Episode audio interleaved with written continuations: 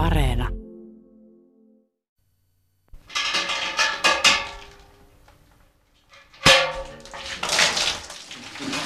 Olette sitten tullut tänne, tänne tuota saunaan?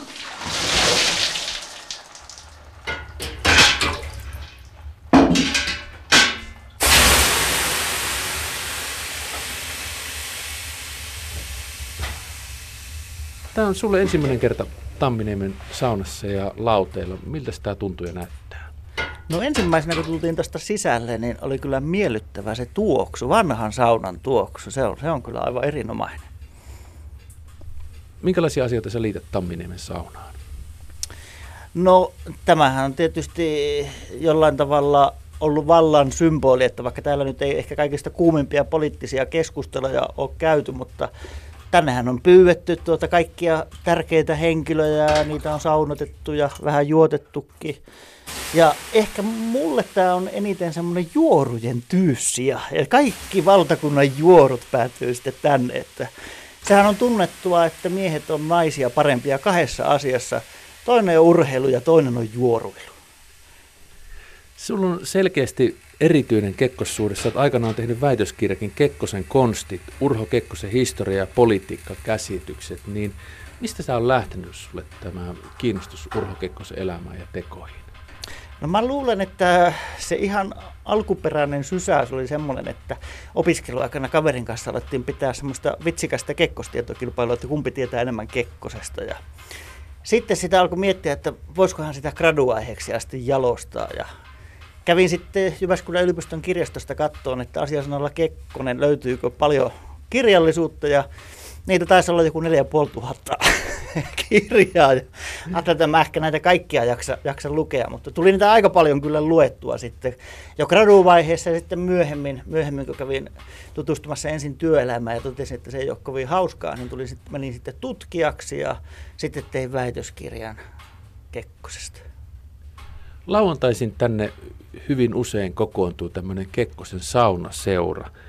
Ja koostumus oli Kekkosen ystäviä, mutta myöskin poliittisia toimijoita ja lähipiiriä, niin Timo J. Tuikka, sä kun olet erikoistunut Urho Kekkosen, niin miten sä kuvailisit tätä saunaseuran koostumusta eri vuosikymmeninä? Mitä sä siitä ajattelet? Ketä ne on oikeasti ollut?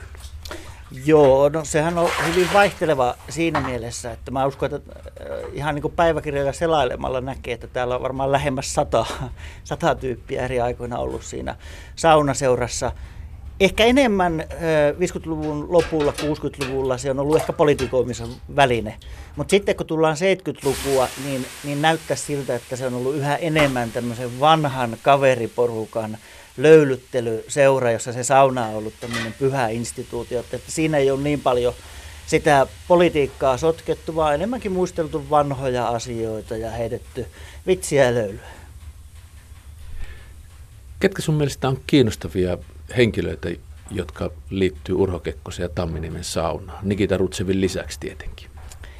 No ehkä Paavo Kastari on yksi semmoisia mielenkiintoisempia, että hän on kuitenkin 30-luvulta asti ollut Kekkosen, Kekkosen ystäviä ja tämmöinen maan kärkiperustuslakiasiantuntija, joka oli jo mukana Kekkosen kanssa IKL lakkauttamassa vuonna 1938. Myöhemmin oli hyvin Kekkosen uskottu ja tuki Kekkosta, mutta sitten riitautui etenkin 70-luvulla, koska oli sitä mieltä, että Kekkonenhan käyttää valtaansa väärin. Kekkonen ei sitä tietysti hirveästi tykännyt. Välillä oli saunassa, välillä ei, välillä taisteltiin, mutta sitten loppujen lopuksi taas saunuttiin yhdessä.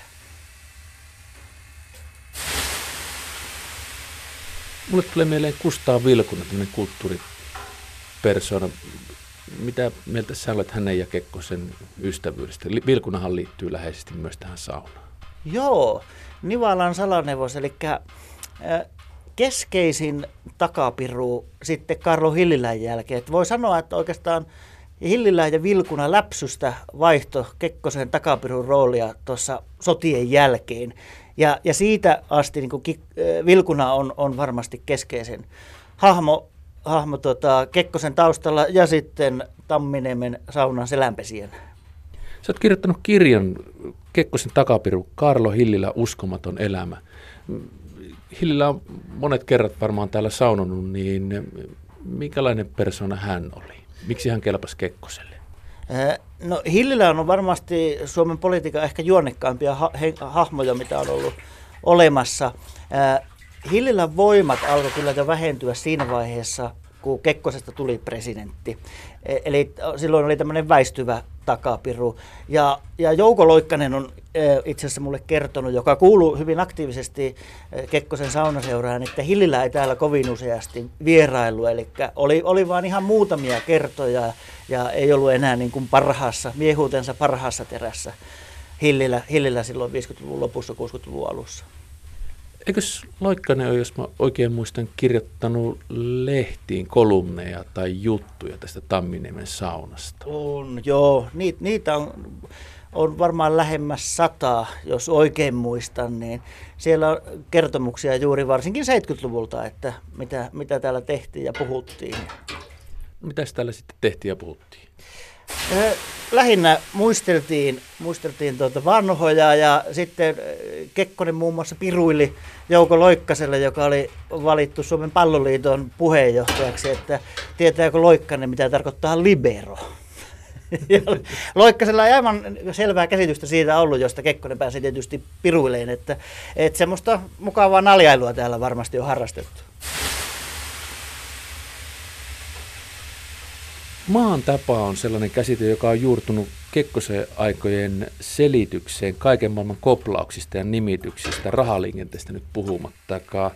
Kuinka sä käsität sanaparin maan tapaa, koska mä itse liitän se hyvin läheisesti tänne saunaan, että täällä saunassa on sovittu kyllä joistakin asioista ja sitten nykyään niistä sanottiin, että no se oli semmoinen maan tapa.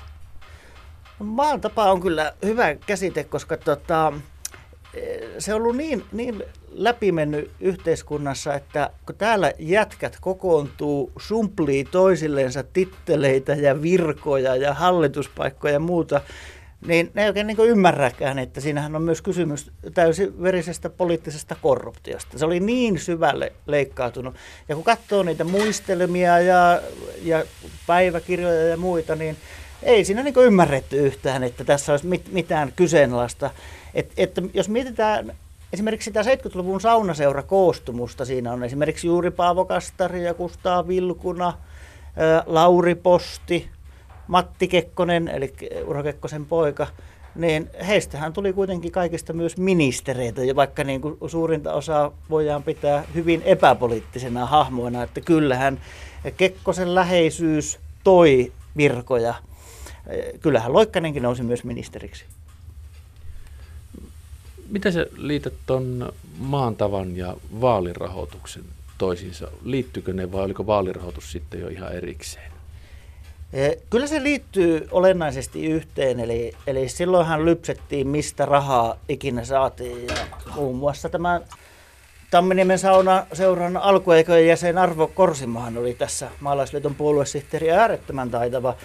Otti idästä ja lännestä pyrki lypsää rahoja, eli pelotteli, pelotteli oikeistolla Itää Neuvostoliittoa, että pitäisi saada maalaisliitolle rahaa ja sitten vähän toisinpäin, että hän oli ehkä niin kuin taitavin lypsymies ja on aika vakuuttunut siitä, että siinä Korsimon vaalirahoituksessa ei kovin tarkkaa kirjaa pietty, vaan vasen käsi ei aina tiennyt, että mitä oikea teki, kun sitä jaettiin sitä, sitä vaalirahaa.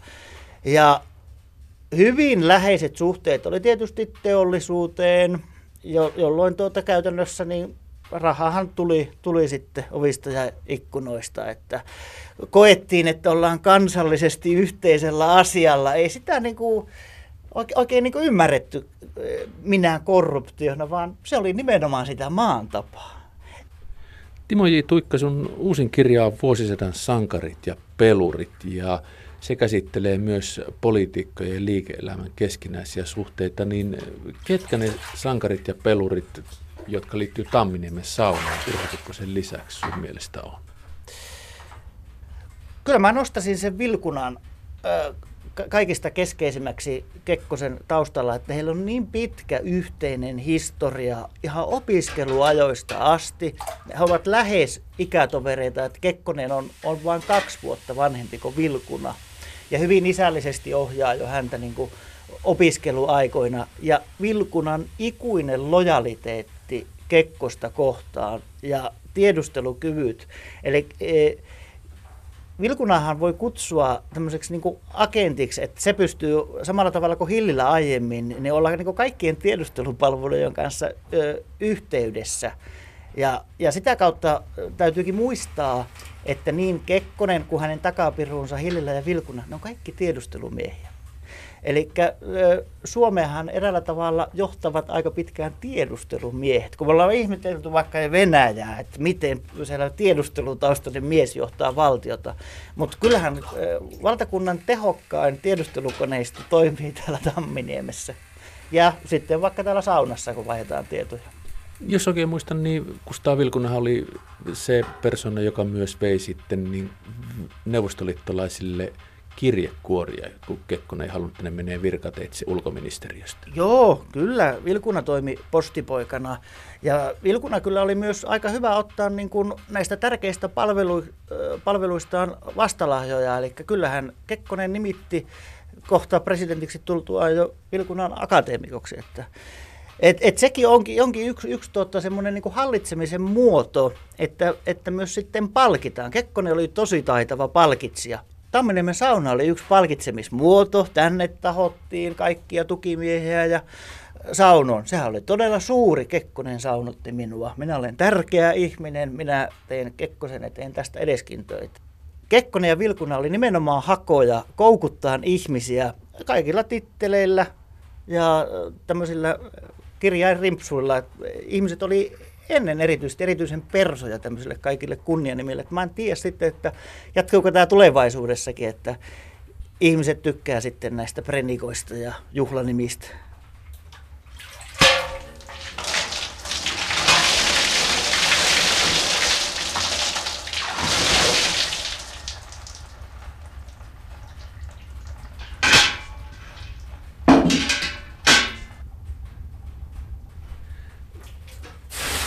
Mitkä sun omat muistot on Urho Kekkosesta hänen presidenttikaudella? Muistatko se uutistapahtumia, muistatko sen kun tilaisuuden, jossa hän on ollut? Mä oon 80-luvulla oikein, olisikohan vuosi 80 päässyt Helsingissä käymään ja, ja käytiin sitten tietysti Linnanmäellä, mutta sitä ennen käytiin tuossa presidentin linnan eessä, niin siellä olisi pilahtanut semmoinen säikyn näköinen Kekkonen – Viisivuotias hän muistaa asiat hyvin, eli tässäkin saattaa sekoittua jotain, jotain muistikuvaa, mutta, mutta näin, näin sitten kuitenkin väitetään, että Kekkonen olisi pilahtanut siinä ikkunassa. Että se on sitten ainoa kerta, kun mä oon nähnyt hetken Kekkosta. Kekkosesta riittää monesti ja hänen presidenttikaudistaan pystyy katsomaan hyvinkin tarkkaan suomalaista sekä sisä- että ulkopolitiikkaa, mutta hän on mulle myös sillä tavalla hyvin tärkeä henkilö, että kun hän on syntynyt 1900, että hänen kautta mä katson Suomen historiaa. Mä mietin aina niitä vuosikymmeniä sitä kautta, että mitä Kekkonen teki tuolloin. Mm. Ja hän on hyvä kiintopiste. Mennään sitten politiikkaan, mennään sitten jotenkin teollisuuteen tai Suomen kehittymiseen, yhteiskunnalliseen kehittymiseen tai sitten muuhun. On kysymyksessä peruskouluuudistus mm. tai keskikaljan vapautuminen tai sitten vaaranvuodet tai mikä tahansa, pienempi tai isompi kuvio. Ja sen jälkeen, kun tietää, että mitä Kekkonen teki, niin sen jälkeen se kiintopisteen voi sitten häivyttää ja sitten näkee ne asiat. Mihin sä käytät Kekkosta historiassa muuhunkin, kun sä teet hänestä kirjoja? Luulin jo, että mä, mä oon päässyt niin kuin, niin kuin Kekkosesta kokonaan nyt eroon, mutta tuota, kyllä mä hoksaan, että mä välillä vielä kirjoittelen jotain lehtijuttujakin Kekkosesta, mutta en mä nyt, nyt sinänsä niin enää hirveän kiinnostunut Kekkosesta, Kekkosesta ole. Että minusta mielenkiintoista on tosiaan, että meillähän käytetään historiassa vielä monesti nimitystä vuosista 56-81 Kekkosen aika. Että hän on saanut niin kuin nimensä nimensä. Tuota. Minusta se on aika, aika suuri, että et se, hänen nimensä on niin suuri, että sen mukaan on nimetty aikakausi. Sen takia me varmaan istumme tälläkin hetkellä tällä Tamminiemen saunassa. Yksi sanonta kuuluu, joka tuohon liittyy, että Kekkosen aikaan tämä ei olisi ollut mahdollista, ja toinen se, mitä sanotaan, että Kekkosen aikaan oli asiat paremmin. Oliko ne paremmin? Sehän riippuu ihan, että mistä näkökulmasta sitä katsoo.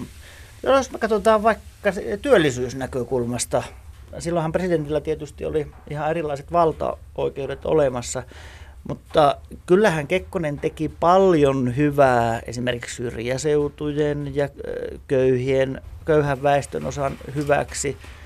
Varmaan siinä suhteessa asiat oli paremmin. Tuloerot oli tietysti pienempiä. Jotenkin tuntuu, että myöskin sitten ihan tämmöinen suurteollisuus ja politiikotkin, että vaikka siellä oli monenlaista kähmylöintiä ja pelaamista, niin oli tämmöinen kuitenkin kansallinen projekti olemassa. Ja pyrittiin niin kuin kansakunnan parhaaksi. Et, et se, se, että mikä se nykyään talouden mekanismit on, niin se nyt ei paljon enää isänmaalta tunne. Joskus mietin, että mitä tähän meidän aikaamme on jäänyt Kekkosen ajasta ja perinnöstä muutakin kuin tämä hieno Tamminiemen sauna ja tämä museo? So, Kekkosen ajasta varmaan, varmaan on jäänyt suomalaisille semmoisen vahvan johtajan ikuinen kaipuu. Semmoinen, joka selkeästi sanoo, miten edetään, mitä tehdään.